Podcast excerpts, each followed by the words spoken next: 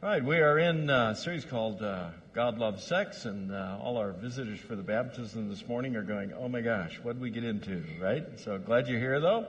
And uh, it gets even even deeper because uh, of the God Loves Sex. We're on the last word today, sex. It's not the last in the series, but the last, at least, word in the title, right? And so we're going to be in the Song of Solomon or Song of Songs, depending on uh, your translation. So uh, we're going to spend a lot of time in chapter four today, so that's where you want to get, or you want to, you know, pull out your uh, your message notes. And uh, yes, as uh, pre-advertised today, we are going to talk about uh, sexual uh, intimacy, and some may question and say, "Oh my gosh, why in the world in church are we talking about sex?" Well, there's some very good reasons for us to do that. number one is uh, our culture talks about it all the time, right? I mean, it is just inundated our culture. And so the reality is, uh, we need to talk about it because it's facing us every single day out there.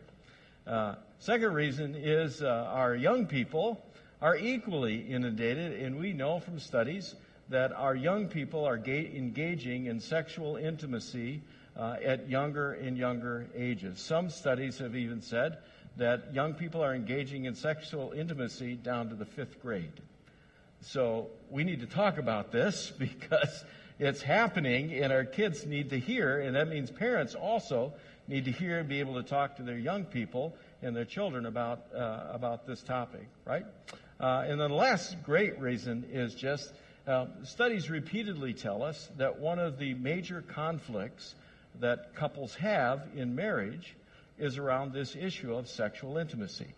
And uh, we know that uh, a lot of affairs happen uh, in marriages, and uh, often it relates back to the conflict people have around this topic. Studies tell us that of all the topics in married life, this is one of those topics that couples somehow are just hesitant to talk about that husbands and wives are just hesitant, find it difficult to talk about sexual intimacy in their relationship. Uh, so, for all those reasons, it is absolutely vital that we talk about it uh, here. Uh, after all, remember, it was God's idea. his idea, His gift, His design. And so we're gifted with the opportunity to understand it and to talk about it from His Word. And that's what we're going to do today. We're going to get into the Song of Solomon and just take it from His Word and try to glean some, some um, insights that apply into our marriages uh, as well. So, and let's talk about where it happens in that uh, as we get into the text, we need to understand what's happened between Solomon uh, and his bride, right? We've, we've talked the last couple weeks about their relationship maturing, right? And how that happens. And now it is matured. And if you go into the 11th verse of the third chapter, you'll see that today for Solomon and his bride is an important day. It says, Come out to see King Solomon, young women of Jerusalem. He wears the crown his mother gave him on his what? You can say it? Wedding day. Yeah, so what's going on? Well, it's his wedding day, right? Now follow along if it's his wedding day, what do you suppose happens at night? It means it's his honeymoon night. That's what we're going to experience, right? We see in chapter, the end of chapter 3, we see the experience of his wedding day. The chariots come, they get him the procession, and they go from, uh, you know, take his bride from her hometown to Jerusalem, to the palace. They get her all ready. The wedding happens.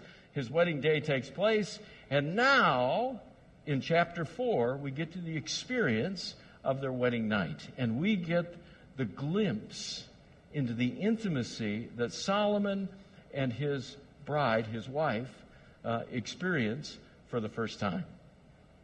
And so keep in mind, because that's true, this is an adult morning. Okay? It's an adult morning. So uh, just be ready for that reality. Okay? Now, if we're going to understand sexual intimacy from Solomon's perspective, from a biblical core, we also need to understand one other biblical truth, and it can be captured in this picture. When it comes to sexual intimacy, we need to understand that this picture helps us understand Genesis when it talks about how God made men and women, right? If you go to Genesis, it says, you know, you know, roughly in the beginning, he made them male and female. How did he make them? Male and female, right? That means there's males and there's females. This is not just a description of our physical nature. It is also a description of our emotional nature. And when that gets applied to how we approach sexual intimacy, we approach it differently. Why? Because men are men and women are women and we're different, right? We're just simply different. And so if we look at the picture, and I, I love how uh, down in the corner here, gives us how stuff works, right? This is how we work. I didn't plan that. I just found that. Uh, well, that is really cool. Thank you, Holy Spirit, right? How stuff works. Well, in, when it comes to sexual intimacy, and we're speaking in generalities, in generalities, here's how stuff works. Men, which one are you in that picture? All right, we all agree on that, right? Which basically says, I'm ready, right? I mean, flick the switch. I'm ready to go. It's okay. Got a little suggestion. Yes, I'm up for it. I'm willing. Right? That's kind of the way men tend to work, right? We're just kind of like that light switch that says, okay, I'm good, right? Ladies, conversely, of course, which one are you? Slowly bring up the lights, right? Slowly bring up the lights of romance, right? I mean, that's, we just need to understand we are made differently. And this applies to us in not, you know, just our anatomy, but in how we approach sexual intimacy. And that's great because that's the way God made us. That's the way He made us to be able to not just literally fit together, but emotionally, spiritually, and intimately fit together. We're different. And that's part of the excitement of what it means to enjoy sexual intimacy according to God's design. Okay? So let's jump in with, uh, with Solomon and uh, his bride and try to understand some of these key principles around sexual intimacy and what it means for us in our marriages. Okay, ready? So the first thing is uh, that we're made, because we're made differently, you need to see that great sex begins beyond the bedroom, right? Guys, this one is more for you. You just need to understand your wife is a dimmer switch, okay? It's, it's, you're not going to sit in the recliner and yawn a little bit and say, well, guess it's time for bed. Don't plan on anything but sleep, okay? It doesn't work that way, right? That just, you just finished doing the dishes or laundry or, I mean, it's just, she's not there, right? Look at what Solomon does. He understands this principle with his bride. So look what he does. He says, you are beautiful, my darling, beautiful beyond words. Now here's the irony. He describes her and says, you are beautiful beyond words and yet he uses words to speak to her in emotional intimacy.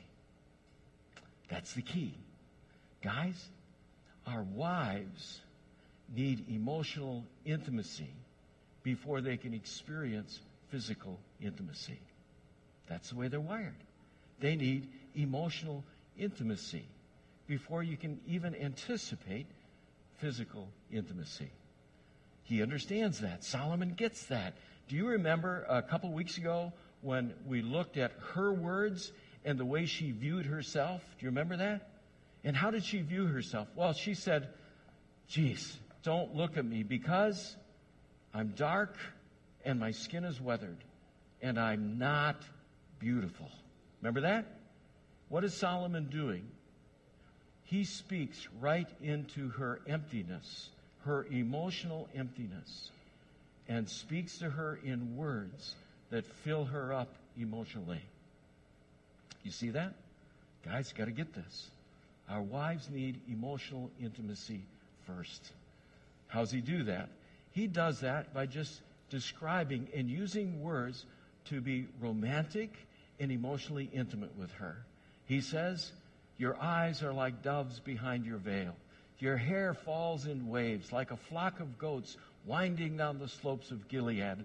All the women are getting goosebumps right now. Just wait, it gets better. You ready? Your teeth. Your teeth are as white as sheep, recently shone and freshly washed. Your smile is flawless, each tooth matched with its twin. Now remember, they didn't have dentists, okay? Dental floss was not created, okay? So that's where it's going. Your lips, your lips are like scarlet ribbon. Your mouth is inviting. Your cheeks are like rosy pomegranates behind your veil. Your neck is as beautiful as the Tower of David, jeweled with shields of a thousand heroes. Your breasts are like two fawns, twin fawns of a gazelle grazing among the lilies. Do you get the gist, guys? He is romancing his wife. Before physical intimacy, Solomon understands the principle. You must enter in with your wife into emotional intimacy. What's that look like for us? Send her a text in the middle of the day and tell her how incredible she is. Uh, pick up a rose and bring her a rose when you come home from work. You don't need 12. One will do the same thing, believe me. Right? Do, do those things that communicate to her beyond words how incredible she is in your life. You need to communicate to her emotionally before she can communicate with you physically. Are you with me? Ladies, am I okay on this? Yeah, I think so. Now, let's go to the next point. You ready? Now, we're going to go back through the same verses because there's another insight uh, in, those, in those verses, right? And it's great sex starts at the head, right? On a very practical level, in terms of physical intimacy, Solomon also understands the importance of romance in the physical experience of intimacy. So, sex always starts in the head, romance first, in the head, and it starts at the head, right? So, what does he do? He starts talking about her eyes, her hair. There's the teeth again, her smile, right? He talks about her lips, her cheeks, her neck, and ultimately then her breasts. Now, notice where he started. He started by gazing into her eyes. He started by caressing her hair. Not sure what he did with her teeth, but he sure liked her smile, right? Not, not sure how he did that one, but, uh, you know, he kissed her lips. He adored her cheeks. He gave her a neck rub. And then he got to verse 5. Now, there's a principle here, gentlemen. You ready? You start at verse 1, and you can't skip to verse 5. You got to go through 2, 3, and 4. Are you following my drift on this one? That's the way they're wired. So you can't just go, oh, verse 5, you look great tonight, honey, and right to verse 5. You, you can't do that, right? They're just not wired that way. And so when it comes to intimacy, Solomon is again reaffirming for us that emotional side of the way our wives are made. So respect that and be able to meet her needs in that arena. Okay? If we go uh, further, then, uh, that also means that if you're going to respect what Solomon just taught us there, it also means for both husbands and wives to understand that intimacy takes time it takes time. If you look again at Solomon, he says, Before the dawn breezes blow and the night shadows flee. So, what is he talking about?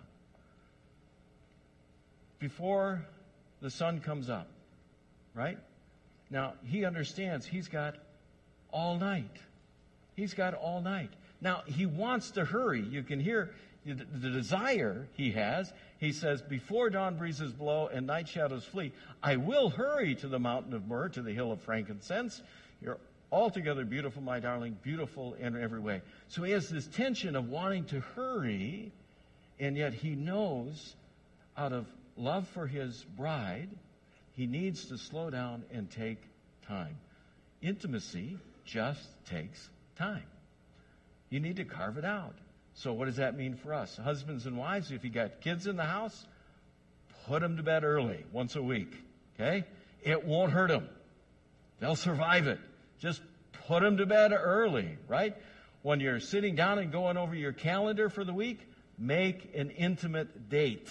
Put it on the calendar. Carve out the time. Give your marriage the time to be able to experience the intimacy emotionally and physically that God designed for marriage. If you want your marriage to be everything God designed it to be, you got to follow the design. And so carve out the time. Just carve it out. For the sake of your relationship, give yourself the time, right? Once a week, have that date night. Doesn't mean you have to follow it by intimacy, but somewhere in the week, you got to carve out the time. Make sure that every three months, somewhere in every three months, you go away and you have a night away somewhere together just to enjoy one another. Just carve out the time. Solomon is reminding us intimacy just simply takes time, and we should give it its time. Now, as we give it its time, we also need to understand that uh, great sex doesn't ignore issues in our relationships, right? There's this false concept out there in the world that somehow sex solves everything. No, it doesn't, right? Issues are issues. And for you to be able to enjoy intimacy in your marriage, you need to be able to deal with the issues. So if you're following in the fourth chapter here of the Song of Songs or Song of Solomon, it's like this interruption when you get to verse 8. So we've gone through, you know, lips and cheeks and neck rubs and making our way, right? And then all of a sudden in verse 8, we get this. It's like out of nowhere. Come with me from Lebanon, my bride. Come with me from Lebanon. Come down from Mount Amana, from the peaks of Senir and Hermon, where the lions have their dens and the leopards live among the hills. And you you read that, you're following through this intimate flow between Solomon and his bride, and all of a sudden we're talking about Lebanon? They're in Jerusalem. What's going on? Okay, here's the deal. As Solomon and his bride were beginning an intimate night on their honeymoon, his bride had an issue. She had an issue. And the issue was remember where she came from. She came from the hitherlands out there taking care of vineyards, remember? And now what's happened? She has left her family, she has left her home, she's been brought to Jerusalem, she's been married now in the royal palace, she's been surrounded by what it means to be Solomon's wife. Everything in her world has changed in a very short time. And so now she has an issue. Her issue is, well, I'm in Jerusalem now, but what about my family? What, what about my home? And so Solomon has to deal with the issue. And he's basically saying here, listen, uh, we'll go back to your, your people. We'll go back to your homeland. Don't worry. I promise. We'll go back. We'll visit the relatives. You know, we'll have a good time back in Lebanon. I promise. So Solomon is wise enough, because that's what he was, wise guy, right? He was wise enough to deal with the issue before their intimacy could advance any further. Are you with me? You see, if you have issues going on in your relationship, in your marriage, you cannot ignore those issues because they directly affect your ability to have the intimacy God designed in your relationship.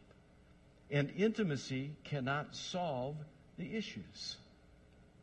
They won't go away. So, like Solomon, you need to take that deep breath, pause, and be able to deal with the issues. Make sense? Why is that important? Well, because sex communicates. Sex is an incredible, incredibly powerful communicator. And ladies, this one is especially true for you to understand. We gave a couple for the guys. This one is especially true for you to understand. So if you look at Solomon, they're now back to intimacy in verse 9, and it says, You have captured my heart, my treasure, my bride. You hold it hostage with one glance of your eyes with a single jewel of your necklace. Your love delights me, my treasure, my bride. Your love is better than wine, your perfume more fragrant than spices. What's going on?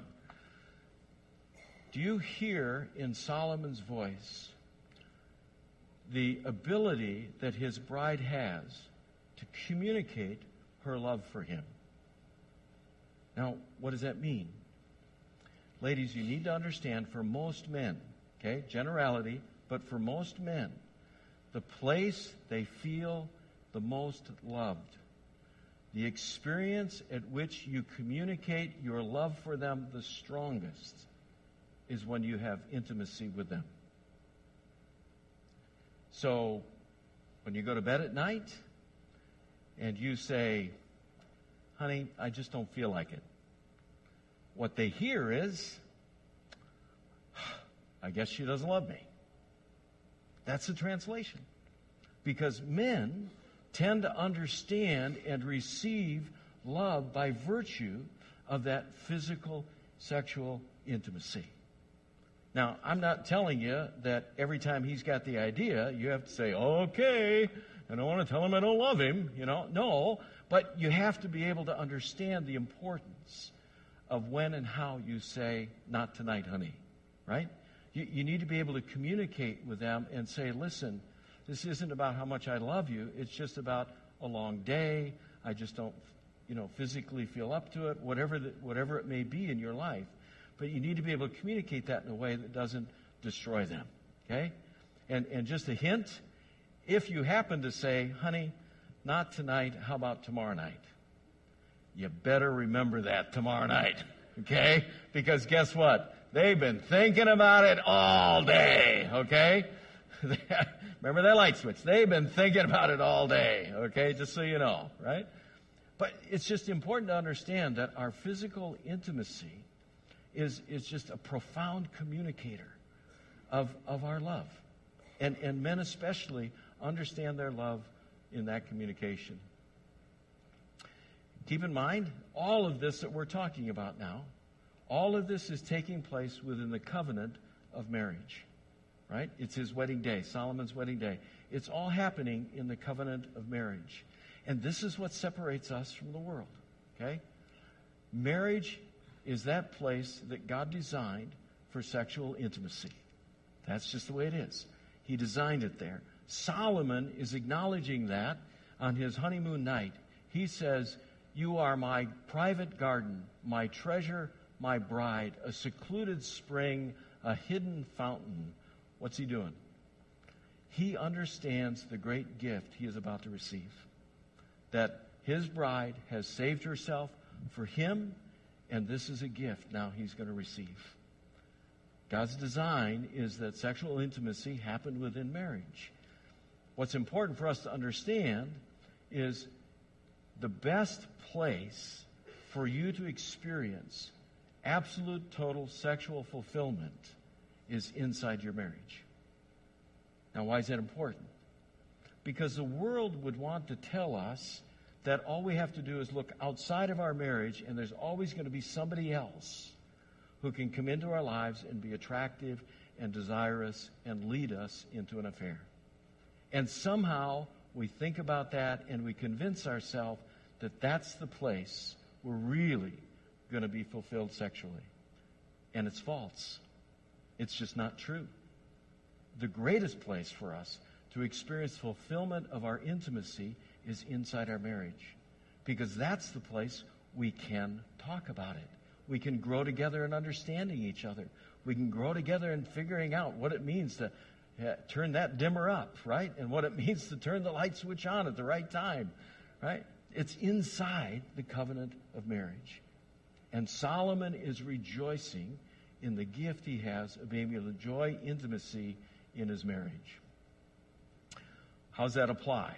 Okay, here's the hard one. You ready? How's that apply? It means that for us, unlike the world, our sexual intimacy is a place that we display the character and the fundamental framework of marriage. And the character and the fundamental framework of marriage is what?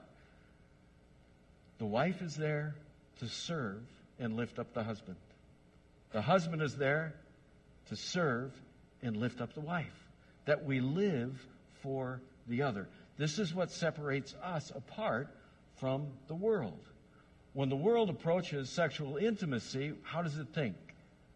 Well, it says sex is about my own self gratification, right? It's about my own desires, my own gratification, my own needs. That's not the way it works for us. For us in marriage, it's always about our partner. It's always about meeting the needs of our partner. It's always about elevating our partner. It's always about loving our partner. That's the way God designed marriage. And so when it comes to our intimacy, the same thing applies. So what happens with Solomon and his bride? In verse 16, it's the first time that his bride speaks. So up till now, she hasn't said a word. It's been Solomon just turning up the dimmer, okay? And she finally says in verse 16, Awake, north wind, rise up, south wind, blow on my gardens and spread its fragrance all around. Come into your garden, my love, taste its finest fruits. What's she doing? She is saying, Honey, I'm here for you. I'm here for you. She's inviting him to sexual intimacy. I'm here for you. This is the key for us. It's intimacy is not all about us, it's all about our spouse. Now, how do we apply that? Well, the Apostle Paul applies it for us in 1 Corinthians 7. He says, The husband should fill the wife's sexual needs, the wife should fill her husband's needs. The wife gives authority over her own body to her husband, and the husband gives authority over his body to his wife. So do not deprive each other of sexual relations unless you both agree to refrain from sexual industry for a limited time so you can give yourselves more completely to prayer. So we're going to be starting a new prayer circle for anybody that's interested. And uh, no, we're not going to do that, okay? Boy, you were really listening, weren't you? Holy man! Wow. Well, okay, so if you're listening, notice I underlined, I underlined uh, two times one key word. Do you see what that word is? You willingly give. Willingly give. This isn't about authority and about mandate. This isn't about power. It's about willingly serving your spouse. How's that translate? Ladies, it means there will be times when you may not feel in the mood, and yet you'll need to love your husband. Now, stay with me. Don't don't shut me down yet. You ready, ladies? Keep going. Husbands, it means there will be times you will be in the mood and you need to serve your wife. And you need to say, honey, it's okay. We can do it another time. That's the way it works. We give to each other because the other is always more important. Just like you're more important than God's own son. It's the same thing. He would give up his son. He would put you first. So we put each other first. That's what we do. And that's what makes our experiences different than the world and our intimacy different. And all of that is God intended. In the Song of Songs, in the Song of Solomon, this whole experience now comes to an end. And we've been listening to Solomon and we've been listening to his bride, right? At the end of the night, at the end of their honeymoon night, another voice enters into the song. Another voice enters into the song, and that voice says, O lover and beloved, eat and drink, yes, drink deeply of your love. See, intimacy, sexual intimacy, is part of God's design. It is a gift He gave to us to absolutely enjoy and grow in, to feed and encourage and strengthen our marriage relationships. So, if nothing else, on the way home today, husbands and wives, sometime later this afternoon, I don't care when or how it happens, but would you do me the favor, do Solomon and his bride the favor, and just sit down and talk about it? Talk about it in your relationship so it becomes everything God wanted it and desires it to be for you. Okay? Let's pray. Father, thank you for the gift for the gift of relationship, for the gift of marriage, and everything that it involves, including this gift of intimacy. And help us to connect with one another emotionally and physically so that we can truly serve one another as you have served us and given us so much to have new life in Jesus' name. So help us now and encourage us. We ask this through Jesus. Amen. All right. Hello. Yes. Are we, okay. Um, so, I think you've noticed we are the Encounter Youth Band, and uh, we are up here today because we're celebrating um, the graduates, and I'm pretty sure I'm the only one